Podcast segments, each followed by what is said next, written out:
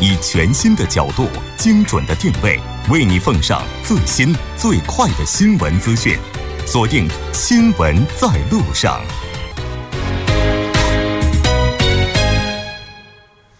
好的，半点过后，欢迎回来。稍后是广告时间，广告过后为您带来今天的百味茶座。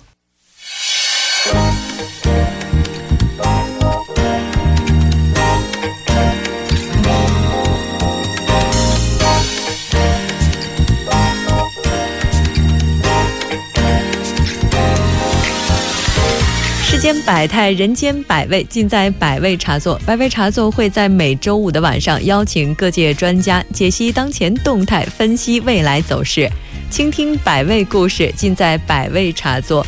那昨天是韩中建交二十五周年的日子，那为了纪念这样一个特别的日子，我们今天也是请到直播间一位非常特殊的嘉宾，他就是来自中央日报社的评论员刘尚哲先生。你好。你好，我是韩国中央日报的刘尚哲。这个介绍我的时候啊，那个我的所属单位就是韩国中央日报，这么说比较那个好，因为台湾也有中央日报啊。中央日报是以前那个国民党的党报，哦，所以在中国大陆说的是呃介绍我的时候啊，应该加上韩国，再加上韩国，这样比较安全啊。谢谢您的提醒。对。有这个有些那个年纪比较大的那个中国人啊，理解有以为我是哎，你是不是从台湾过来的那个 哎国民党那党报的人？就这么想。因为您中文说的也太好了，所以才可能会有这样的误会。我的中文这个水平不太高，所以请啊理解。哎，我发现中文特别好的人，这样一谦虚的话，我突然一下子不知道该怎么做了。那其实我们的刘评论员的话，他其实还有其他的一些头衔，比如说他是中国部门的资深记者，而且呢也是副局长。但是今天他要求我们介绍的时候呢，只介绍说自己是评论员。那我们今天就称呼您为刘评论员，好，谢谢。那而且据我们所知啊，您是作为第一批被派往中国的特派员。这个契机应该也是非常巧妙的吧？呃，正确的说，我不是第一批的。哦，我自己觉得我是第二批。哦，为什么呢？因为中央建交是就一九九二年八月二十四号嘛。呃，第一批的那个我们韩国人说是特派员，就就是中国话就是驻京记者，是九二九二年年底到九三年年初到北京开始工作的。那我呢？我是呃九八年去北京，在那边工作，所以呃，我以前我到北京以前也有那个我的前辈。啊，所以我想我自己是呃第二批到北京工作的韩国呃这个常驻记者们之中一。哦，常驻记者，总觉得这种外派的这种外驻记者特别的帅，而且是早期。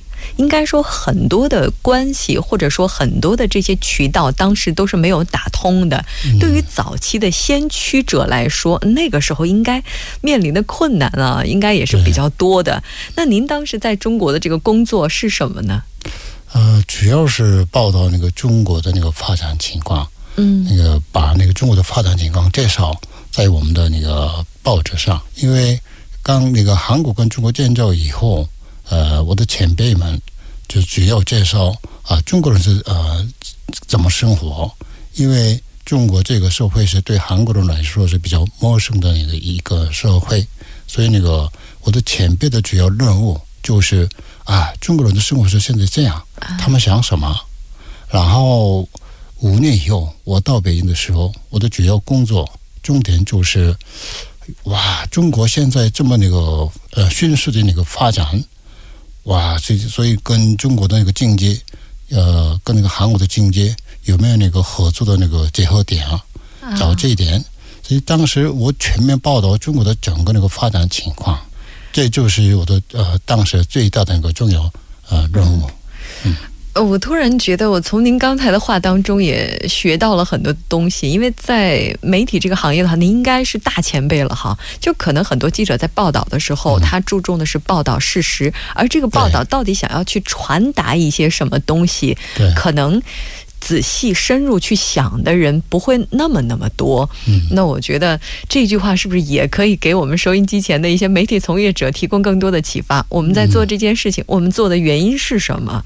那刚才我们也提到，您是第二批，而且是先驱者到中国，这个困难应该也是挺多的。主要困难是因为那个中国这个是呃比较。怎么怎么说呢？就是比较社会管理方面是比较严格的，所以如果嗯改革开放时间有点短，还是如果我们要采访什么单位啊，或者是采访什么呃重要人士呢，都是通过那个应该通过那个外那个外事外事办公室。可是如如果我们联系到那个外事办公室，呃，给他们那个的电话呢，或者是呃联系他们。所以呢，我们成功联系他们，可是很难这个拿到他们的那个回复啊，就没有什么那个反应，所以呃非常困难这个采访我们为你要采访的人。啊，因为那个时候的话，中国改革开放可能不到十年，那它也是在发展的一个过程当中。那当时韩中关系的话，就是说建交也才刚刚过去了五六年的时间，那个时候怎么样呢？我估计那个当时韩中关系是非常非常好的哦，因为刚那个建交，然后大家都很小心，还有大家很考虑对方的那个立场。啊，然后中国当时也很想那个学那个韩国的那个经验，所以也有这种那个故事啊，就是九七年在那个韩国发生了那个亚洲那个金融危机，对，当时呃韩国非常迅速的克服这个呃困难，嗯，当时张泽民主席也非常关心韩国这个社会这个国家。怎么克服这个呃很大的困难？所以他啊，听说是他那个邀请那个驻中大使，韩国的呃在北京的驻中大使，听取韩国的经验，这就是表达啊中国对韩国的关心。啊，当时也有那个管中国经济的是，就是朱镕基总理。嗯。呃，朱镕基总理那个碰到这个亚洲那个金融危机。啊，中国也受到很大的那个困难，可是他那个决定不贬值人民币，嗯，那个呃那个重要的那个角色，呃，让那个韩国很快那个恢复呃经济困难。是。应该说，那场亚洲金融风暴的时候，是中国、韩国以及其他的国家，我们可以说是联手度过了那次难关。而且那场危机呢，也是让很多人认识到了韩国这个国家有多么的团结。哈，所以很多人像我们那代人，八零后的话，可能对韩国最初的印象就是从这个时候开始的。那您在中国当时应该是写了很多的报道了。对。那当时您有没有就印象特别深的一些报道呢？呃，我是从九八年二月份到那个零四年啊六月份在北京工作的啊，差不多六年。这个六年的时间当中啊，给我印印象这个最深刻的是呃两个报道。第一个是一九九九年，就是十月份，中国呃碰到这个建国五十周年，我借着这个机会啊报道系列报道。我原来打算要报道那个十五天一个特别报道，可是我们报社收到我的计划以后啊，他们好像是吓死 了！你你怎么报道那个十五天？你要每天写那个特辑嘛？所以，可是我第一篇文章是比较好，这个成功的，嗯，所以他们接受，所以呃，最后是呃，我可以那个呃报道九篇的那个特辑报道。哦，这在中央日报社当时应该是之前没有过的吧？这个比较那个少见的，少见的。啊，好，第二个那个报道是，呃，两千年嘛，啊，二零零五月底，当时北朝鲜的领导人那个金正日先生，呃，突然秘密的那个访问北京。嗯，我挖了这个消息，然后独家报道，哇，所以当时啊，头条。对头条，我是第一个报道那个那个呃金正日先生那个访问北京的，所以新华社发行的参考消息，那个写了一篇文章，这个第一个报道是韩国中央的报道刘尚杰，所以那个这个文章给我一个很大的那个啊奖项，所以呃两千年可以说是我的那个记者生涯中最有运气的一年。这个应该不是运气吧？我觉得和您的努力应该是分不开的，不然的话，像这种独家报道，也不是谁想要去报就能够砸到身上来的。嗯，可是没有运气的话，这个是打不成的。我就发现很多这个非常优秀的人物哈，他们在最终都会把自己的成功归结为运气。但是无论如何，真的，请允许我在这里代表很多媒体人表达对您的敬意哈。谢谢。那在建交二十五周年之际哈，今天也是一个非常特别的日子，您也算是。见证了这个韩中两国关系发展变化。您认为哈，两国关系最好的一段时期应该是什么时候呢？是第一蜜月期吗？就您提到的刚刚建交那个时候。总体来说，那个韩中关系是比较那个顺利的，还有挺好的。就是去年啊，萨德那个问题出来以前，两国关系是非常正常的，那种非常那个迅速的发展了。虽然。啊，是这个二十多年的那个呃中韩关系呃当中，我们两个国家经历过这个围绕大选啊，这个贸易纠纷，还有这个所谓东北工程的，就是历史呃纠纷也有过。可是我们比较那个有智慧的克服这个困难。呃，我估计我们从两个国家从去年开始面临着。非常困难的那个呃问题，就是围绕萨德的这个问题，所以我相信呃两两个国家的领导人，包括那个两个呃国家的人民，嗯，想个办法能克服这个困难。嗯。那就是您认为现在哈，就这个时间点，因为萨德而引起两国关系的这种紧张局势，现在是不是最糟糕的一个情况呢？就建交二十多年以来，嗯，我想是就是，这是第二个，第二个，第一个就是呃，有关啊怎么解释那个历史的问题，嗯，就是所谓那个东北工程的这个问题，嗯，这个。韩国人还没忘记这个事件，所以我算我自己觉得是这个是第一个，第二次，对第一批那个冲击啊。啊，当时那个是第一批，对，这次是第二次。我估计是第二批。东北工程这个问题也持续几年了，呃，我估计这个萨德问题也不是那么呃容易，也不是那么简单的一个能解决，所以呃，我比较担心我们怎么解决这个困难。可能影响到那个未来那个两国关系的那个发展啊。趋势。嗯，其实刚才您也提到了这个问题，是我们必须要解决的，就这个门槛儿也是我们必须要迈过去的。嗯，但是它可能会需要双方更多的去互相理解，然后我们去做出一些让步，然后达到某种程度上的这种应该说和解吧。就那您觉得这个问题啊，如果我们真的要找一个突破口的话，嗯，这个突破口我们可以从哪里去找？比如说从韩国来讲的话，我们可以去做出。哪些努力？而中国又需要付出怎么样的一些努力呢？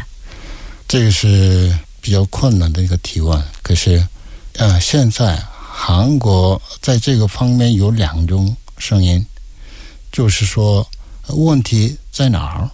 为什么发生这个萨的那个呃纠纷？对这个方面，韩国这个有两种解释啊，就是第一个是呃，因为。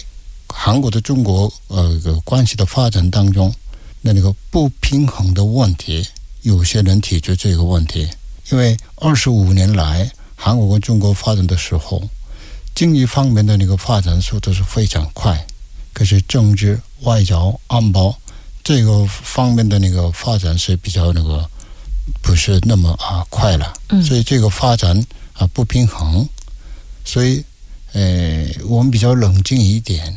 呃，加强这两个国家政治上的那个呃互信，所以那个才呃找个能这个呃解决萨德的这个问题的那个方案。对。那第二个那个声音是，这个是这个萨德问题为什么发生呢？就是说，呃，找个原因的话，就是有些人找这个原因，就是围绕中韩关系这个格局的那个问题，因为有这个格局的问题出了事，所以才发生了这样的事。嗯，这是什么意思呢？就是中国这个国家不是现在的中国，是不是二十五年前的那个中国？变化有了很大的变化。以前中国没有什么先进的技术，也没有什么丰富的那个呃钱。虽然他们的国家人口多，呃面积扩大，可是当时呃中国的那个呃综合国力，综合国力综合并国力不强。并不强。对可是现在啊，已经那个变成一个呃，可以说是世界第二大的一个呃大国，所以中国的那个呃核心利益也有了变化。所以现在呃，中国的那个呃想法，或者中国要求的那个呃东西，或者是呃中国的声音，比以前越来越大。嗯韩国需要那个正确的看到这个中国的变化，嗯呃，所以我们想中国要恢复以前的那个影响力，呃，以前就是说那个一八四零年还变这个战争以前呢、中国的国力是世界第一的。那我们想，中国现在要恢复以前的这样的光荣，所以呃，中国呃威力起码是在那个亚洲，虽然中国不称霸，可是我们觉得是是不是中国在亚洲发挥他们那个领导的能力？所以在这个呃格这样的一个格局上的变化，让发生很多那个呃事情，嗯，呃，包括那个阿萨的，就这样的。就是您认为可能现在两国之间出现问题的有一个原因，就在于很多韩国人或者说整个这个韩国现在的就整个这个社会氛围还没有意识到近年来中国出现的这些变化。那其实正确的认识到互相之间的变化以及互相之间的利益诉求的话，对于这个问题的解决，也许未来会提供很大的帮助。我有时候总是觉得哈、记者是全能的，因为记者所传达的这些信息可能会直接影响就本国人，对，就是他非常啊对本国人对于这个国家的一些看法以及理解。那您觉得哈、就是说这个特派员这个作用，或者说您觉得就是特派员应该怎么样对自己进行一个定位呢？我不知道其他报社或者其他媒体的人呃呃怎么想，可是我在北京的时候，我的想法是，我不是单纯的那个个人的特派员，我是代表我们公司的，所以呃比较呃谨慎或者小心一点，呃，然后如果你要采访什么人，可是给中国人的印象是，这个是不是中央日报记者，就是韩国记者。嗯有些时候是代表韩国的，所以这种呃想法是给我比较那个有点那个压力，可是也是动力。也是动力，也可以这么说了。是，应该肩上要背负一种使命感。对，这种使命感的话，能够让我们对这份工作有着更强的一种责任感。那我觉得，可能现在的话，在这个媒体已经开始变得像快餐一样的社会里，哈、这一点是非常值得我们现代媒体人去学习的。韩中建交已经二十五年了，我们今天在这个特别的日子里，也是邀请到了您哈。那咱们节目的时间也差不多了，就有没有什么话，就是用一句话简单的来总结一下建交二十五年的话，您会怎么说呢？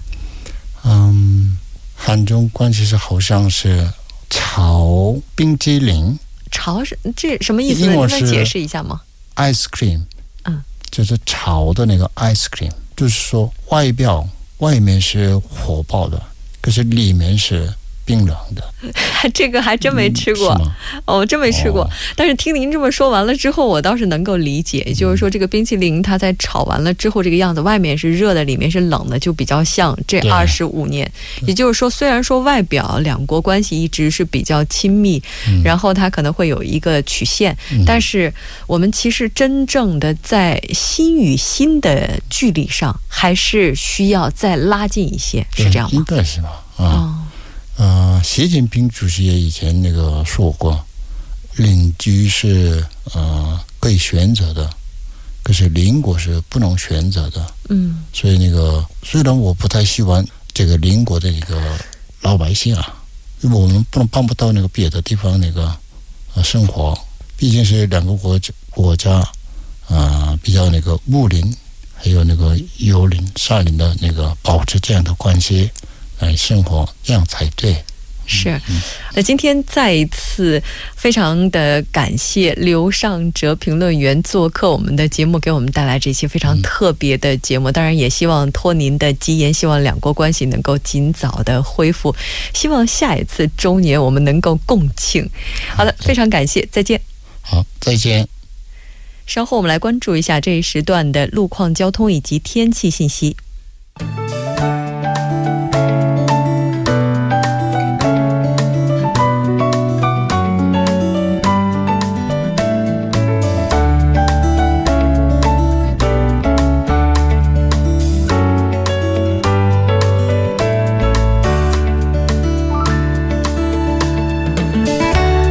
间七点五十三分，这里是由影月为大家带来今天节目最后一段的首尔市交通及天气情况。在这里呢，我们首先关注一则活动的通知：八月二十六到八月二十七日，也就是本周末，那在蚕市综合运动场呢会有较多的活动，主要有周六下午五点的演唱会和晚间八点的职业足球赛，还有周日上午九点开始的马拉松大赛，以及周末两天都会有的这个在下午六点。的职业棒球赛，那预测未来两天呢，在蚕市运动场预计会有七万名的观光客，预测周边的交通会非常的混乱，还望大家参考时间段，多利用大众交通工具出行。好的，接下来我们继续关注下路面的突发事故。那在江东大道西河南分岔口到屯村十字路口的五六车道，那早些时段进行的施工作业呢，还在进行当中，还望大家参考相应路段提前变道。接下来是在良才大道九龙隧道到九龙社前的四车道呢，同样有事故，还望大家参考路段，小心驾驶。接下来是在奥林匹克大道金浦方向汉南大桥到盘浦大桥的三车道，同样发生了交通事故。那受其影响呢，后续交通从永东大桥开始停滞不前。好的，我们继续关注一则高速的路况。那目前在江南大道汉南分岔口方向，汉南站到 k a b o Tower 十字路口，良才站到江南站的路段呢，交通流量较大。那车速是以平均十千米的速度缓慢前进。那位于对面的良才方向，那同样的路段呢，也是以平均这个十千米的速度缓慢徐行的。那在这里再次提示大家，控制车速，保持车距。好，今明两天的天气情况是这样的：今天晚间至明天凌晨。多云，最低气温零上十九度。明天白天晴有时多云，最高气温零上二十八度。好的，以上就是今天全部的天气与交通信息。我们下周同一时间不见不散。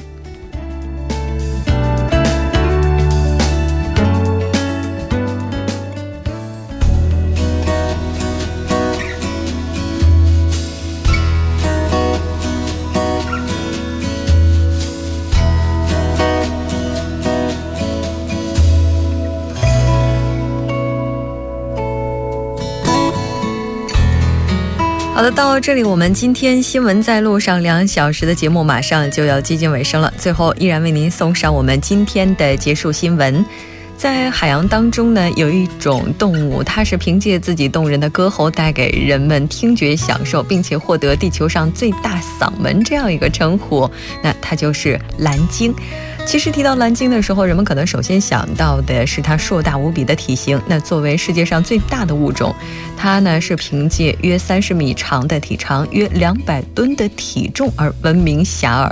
那可是呢，很多人都不知道蓝鲸也是会唱歌的。但是呢，在过去二十多年来的研究呢，有这样一个数据显示啊，最近蓝鲸降低了自己的发声频率。有科学家解释说，是因为。太平洋里人为的噪音增多了，而这些噪音主要来源于日益增加的货船活动。